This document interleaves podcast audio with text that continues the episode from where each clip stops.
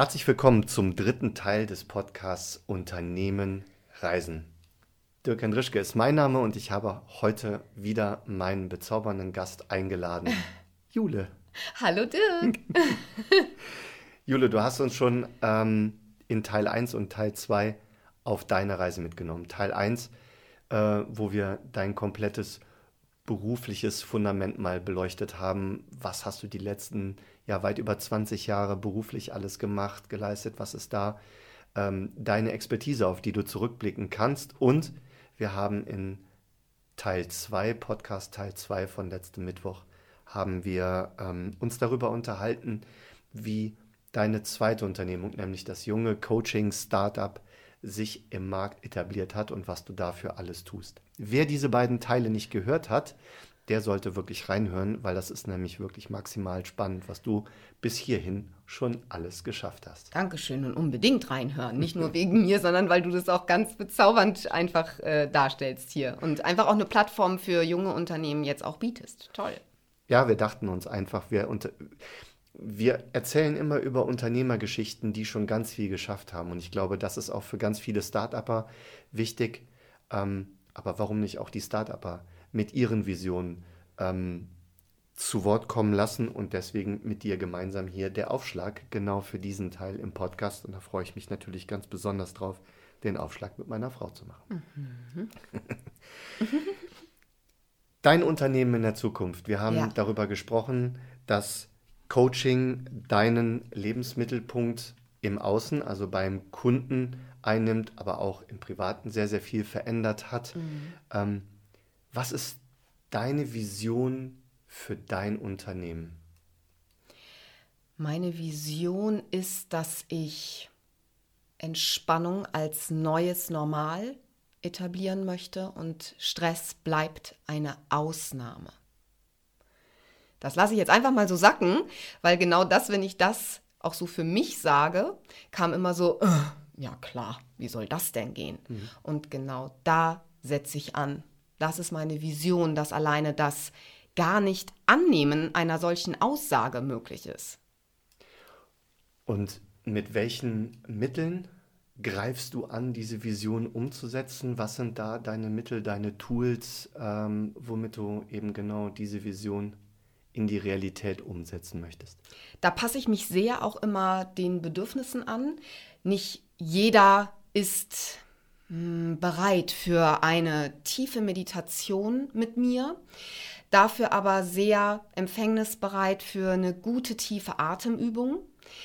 In meinen Tools äh, oder in, in, in meinen Bereichsmöglichkeiten liegt natürlich mh, hm, das Gespräch das wahre Zuhören.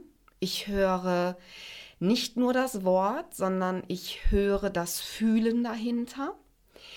Ähm, natürlich gibt es ganz klassische Übungen, wie man zu Hause Entspannungsübungen umsetzen kann. Es gibt Klopftechniken, EFT, das, ähm, das gebe ich mit Meditationen, Büch, Bücher, also Buchempfehlungen spreche ich oft aus.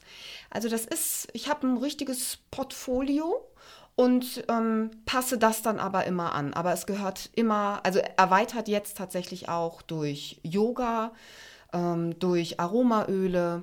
Also da ist vieles möglich, aber da passe ich mich, wie gesagt, den Bedürfnissen an. Jetzt hast du ja weitestgehend alle Mittel, Einsatzmittel, Einsatzzwecke, Tools aufgezählt, die Präsenz ausmachen, also die du wirklich anwendest. Mhm. Wie versuchst du deine Vision denn digital umzusetzen? Ah, siehst du, da kommt das Digitale wieder, ne? das ist die Überschrift vom dritten Blog. also ich ähm, habe einen Online-Kurs zum Beispiel ähm, digi als Digitalprodukt.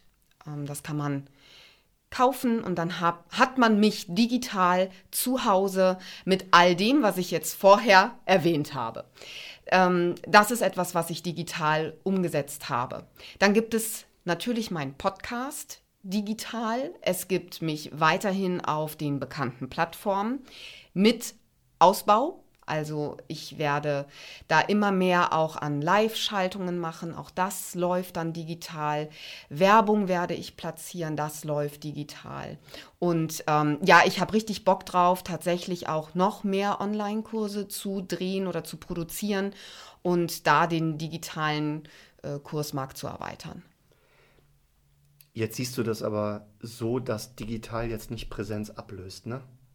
Oder soll digital über kurz oder lang auch deine, dein Präsenzcoaching ablösen? Nee, nein. Also es wird mich in Live geben. Ich halte auch zum Beispiel Live-Workshops, also mit mir live in meinem Büro in, in Bonn mit Blick Richtung äh, Köln. Da gibt es mich handfest, aber auch für diese ganze Vision muss man auch ganz denken und deswegen läuft es ähm, ich glaube, nur noch erfolgreich, wenn man da ganzheitlich auch die Bereiche mit reinnimmt. Ich glaube tatsächlich, dass diese hybriden Maßnahmen, wenn ja. man dann einfach mal das Wort Hybrid da noch mit reinschmeißt, dass man eben Präsenz und digital zusammenmischt, ich glaube, dass da halt ähm, ganz klar auch die Magie in der Zukunft mhm. ähm, steht. Die Frage ist tatsächlich nur, wie ist der Mix?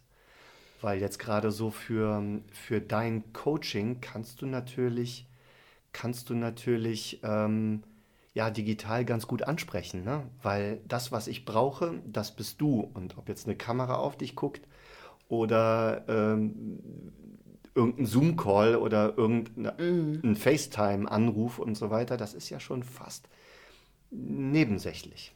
Mhm. Ja. Sehen das deine Kunden genauso? Ich habe äh, viele Kunden aus der Schweiz. Da ist einfach ähm, das Gesundheitsdenken nochmal ein anderes, muss man tatsächlich sagen. Da liegt viel oder ein hoher Wert auf mentaler Gesundheit und es ist völlig klar, dass man investiert in sich selbst. Das ist ein großer Haltungsunterschied jetzt zum Beispiel zu äh, Deutschland. Und das läuft alles über Zoom. Und da kann ich sagen, auch da passiert Magie. Das ist möglich. Und da bin ich sehr dankbar, dass diese Möglichkeiten sich durch Corona sicherlich nochmal gefestigt und verselbstständigt haben. Und ähm, ich das auch nutzen kann, technisch gesehen. Und ähm, genau, also auch diese Möglichkeiten sind da durch mich. Es ist ja mittlerweile wirklich, ähm, man braucht ja gar kein großes technisches äh, Verständnis mehr. Es sind ja wirklich Tools dabei, die, die ja wirklich ganz, ganz gut zu zu nutzen sind, auch für das Gegenüber, der vielleicht dann noch weniger Ahnung hat als du und ja gar nichts mehr installieren muss, sondern einfach nur noch auf den Link klickt und du bist dann da. Ja. Aber was glaubst du, werden Veränderungen in diesem Markt sein? Ich meine, ich rede immer in meinen Vorträgen ganz gerne davon, dass wir die Industrialisierung jetzt nun mal wirklich hinter uns gelassen haben mhm. und dass wir wirklich komplett in der Digitalisierung stecken. Mhm. Und die größte Herausforderung für viele Unternehmen da draußen ist, dass die Geschwindigkeit der Veränderung natürlich exponentiell zunimmt. So verändert sich natürlich auch die Gesellschaft durch diese ganzen digitalen Möglichkeiten. Auf der einen Seite sorgt das, glaube ich, mit dieser Geschwindigkeit für dich für mehr Kunden, mhm. weil viele Menschen durch diese Geschwindigkeit sehr überfordert sind. Mhm. Und auf der anderen Seite ähm, werden die Kunden sich verändern. Hast du diese Veränderung der Kunden in den letzten anderthalb Jahren, zwei Jahren so lange wie du schon in diesem Coaching-Bereich unterwegs bist, schon wahrgenommen? Es ist ein bisschen, äh, wie sagt man das, ein Schwei zweischneidendes Schwert oder ein also zweischneidiges Schwert. Schwert. Das ist es auf jeden Fall. Denn ähm, zum einen führt es natürlich zu deutlich mehr Möglichkeiten, zu deutlich mehr Sichtbarkeit aus meinem Business heraus, zu deutlich mehr Verfügbarkeit auch dadurch aber zu deutlich mehr Isolation auf der anderen Seite. Das heißt, der Bedarf erhöht sich? Ja. Mhm. Der Bedarf erhöht sich. Es ist alles zugänglicher. Es ist auch schneller. Ich brauche jetzt ein Coaching. Ich gehe jetzt ins Internet. Ich finde jetzt jemanden, den ich jetzt über Kontaktformulare kontakten kann. Das ist nicht so wie früher Wählscheibe und warten, ah, der ist nicht da, der ist erst morgen wieder erreichbar. Da war ja schon Anrufbeantworter was ganz sensationelles. Die Verfügbarkeit ist deutlich schneller, aber natürlich auch die Haltung, dass man darauf Report bekommt, ist ja, also ist eine höhere Erwartungshaltung da. Für denjenigen, der Bedarf hat, ist aber auch die Form von diesem, man ist im, in der Digitalisierung, ist auch eine Form von Isolation mit anderen in Kontakt zu kommen. Mhm. Das ist ein hoher Anonymitätsfaktor. Ja, Ne? Du bist über alle Kanäle so vernetzt irgendwie, aber Mhm. der Austausch in der echten Welt, ja. der fällt natürlich oftmals hinten runter. Wenn ich da noch was zu sagen darf, ist natürlich auch diese digitale Welt ganz oft eine gefilterte Welt. Auch das möchte ich noch mal hier ganz klar sagen. Leute, die sich eh gerne oder leicht vergleichen mit anderen Menschen, die werden im Internet ja, genau diesen Mangel permanent triggern durch all diese Menschen, die durch diese Filter laufen. Und das ist auch eine Entwicklung, da sollte man trotzdem immer mal wieder, trotz Digitalisierung, mehr in Realität gehen. Das ist so mein persönlicher Wunsch an die Leute, die sehr viel in der digitalen Welt unterwegs sind. Jetzt kennen wir die Welt noch so zur Hälfte ohne und, die, und die andere Hälfte unseres Lebens die Welt mit Internet. Und ich glaube, das ist in den ein oder anderen Auffassungen wirklich von Vorteil. Unsere Kinder wachsen damit auf und kennen nur die Welt im Netz, die Welt mit Internet. Ja. Und ich glaube, da wird noch ganz viel, noch ganz viel Entwicklung vonnöten sein, eben diese Anonymitäten, diese Geschwindigkeiten, die immer größer werden und diese Vergleichbarkeiten so für sich so zu konsumieren, dass sie einen nicht belasten, sondern eher, sondern eher, äh, ja, dass sie eher händelbar sind, sag ich mal. Und aus meiner Sicht werden, glaube ich, Menschen wie du, die eben genau in diese Richtung mitarbeiten, eben mir helfen, auf diese Mangel hinzuweisen und dagegen zu arbeiten, immer wichtiger. Aber das ist auch nur meine persönliche Meinung. Die persönliche Verletzbarkeit ist ja gleich geblieben. Richtig. Ne? Also Nur die Geschwindigkeit wird höher. Genau. Mhm. Und dann wird es aber manchmal noch ähm, stärker. Und da dieses sich verletzt fühlen deutlich mehr getriggert werden kann durch all dieses Cybermobbing und all sowas, das darf man nicht vergessen. Ne? Ich würde ganz gerne einen kompletten 90-Grad-Turn machen und Okay. würde ganz gerne nochmal auf Arbeitgeber, Arbeitnehmer gehen. Wenn wir von dieser erhöhten Geschwindigkeit ausgehen und von den Veränderungen im Markt, wir haben im zweiten Teil ja schon davon gesprochen, dass Arbeitgeber zunehmend mehr auch auf die Gesundheit ihrer Mitarbeiter, ihrer Belegschaft arbeiten. Wenn, du, wenn wir dieses Thema nochmal aufgreifen, was glaubst du, welche Rolle ähm, das Arbeitgeber-Arbeitnehmer-Verhältnis in der Zukunft spielen wird? Es wird mehr ein, auch da wieder Community-Gedanke kommen. Also ein mehr auf Augenhöhe miteinander sein. Ähm, wir hatten das letzte Mal, glaube ich, auch gesagt, wir gucken mal in die Glaskugel. Richtig, das ja. ist jetzt so ein Moment, wo ich da jetzt einfach mal reingucke und reinfühle. Ich weiß, dass Arbeitgeber prinzipiell gesunde Mitarbeiter haben möchten auch und deswegen viel dafür tun werden. Aber Arbeitnehmer müssen es annehmen. Auch das ist etwas. Geben und Nehmen, glaube ich, wird wieder ein neues Gefüge finden unter Arbeitgeber und Arbeitnehmer. Und dadurch wird es eine gesunde Form von Respekt und Miteinander auch wieder geben in den Unternehmen. Und gerade das bringt wieder viele Chancen, dass Arbeit auch Spaß machen darf. Yay, Leute, das darf es nämlich. Arbeiten darf Spaß machen. Und ähm, wird dann gesunde Arbeitsplätze schaffen, wo alle ja mehr miteinander wieder sind. Das heißt, die soziale Verantwortung von Arbeitgebern wird sich steigern. Die Glaskugel sagt ja. Gut, dann haben wir das ja abgeklärt. dann kommen wir jetzt zu der spannendsten Frage, nämlich zur letzten Frage.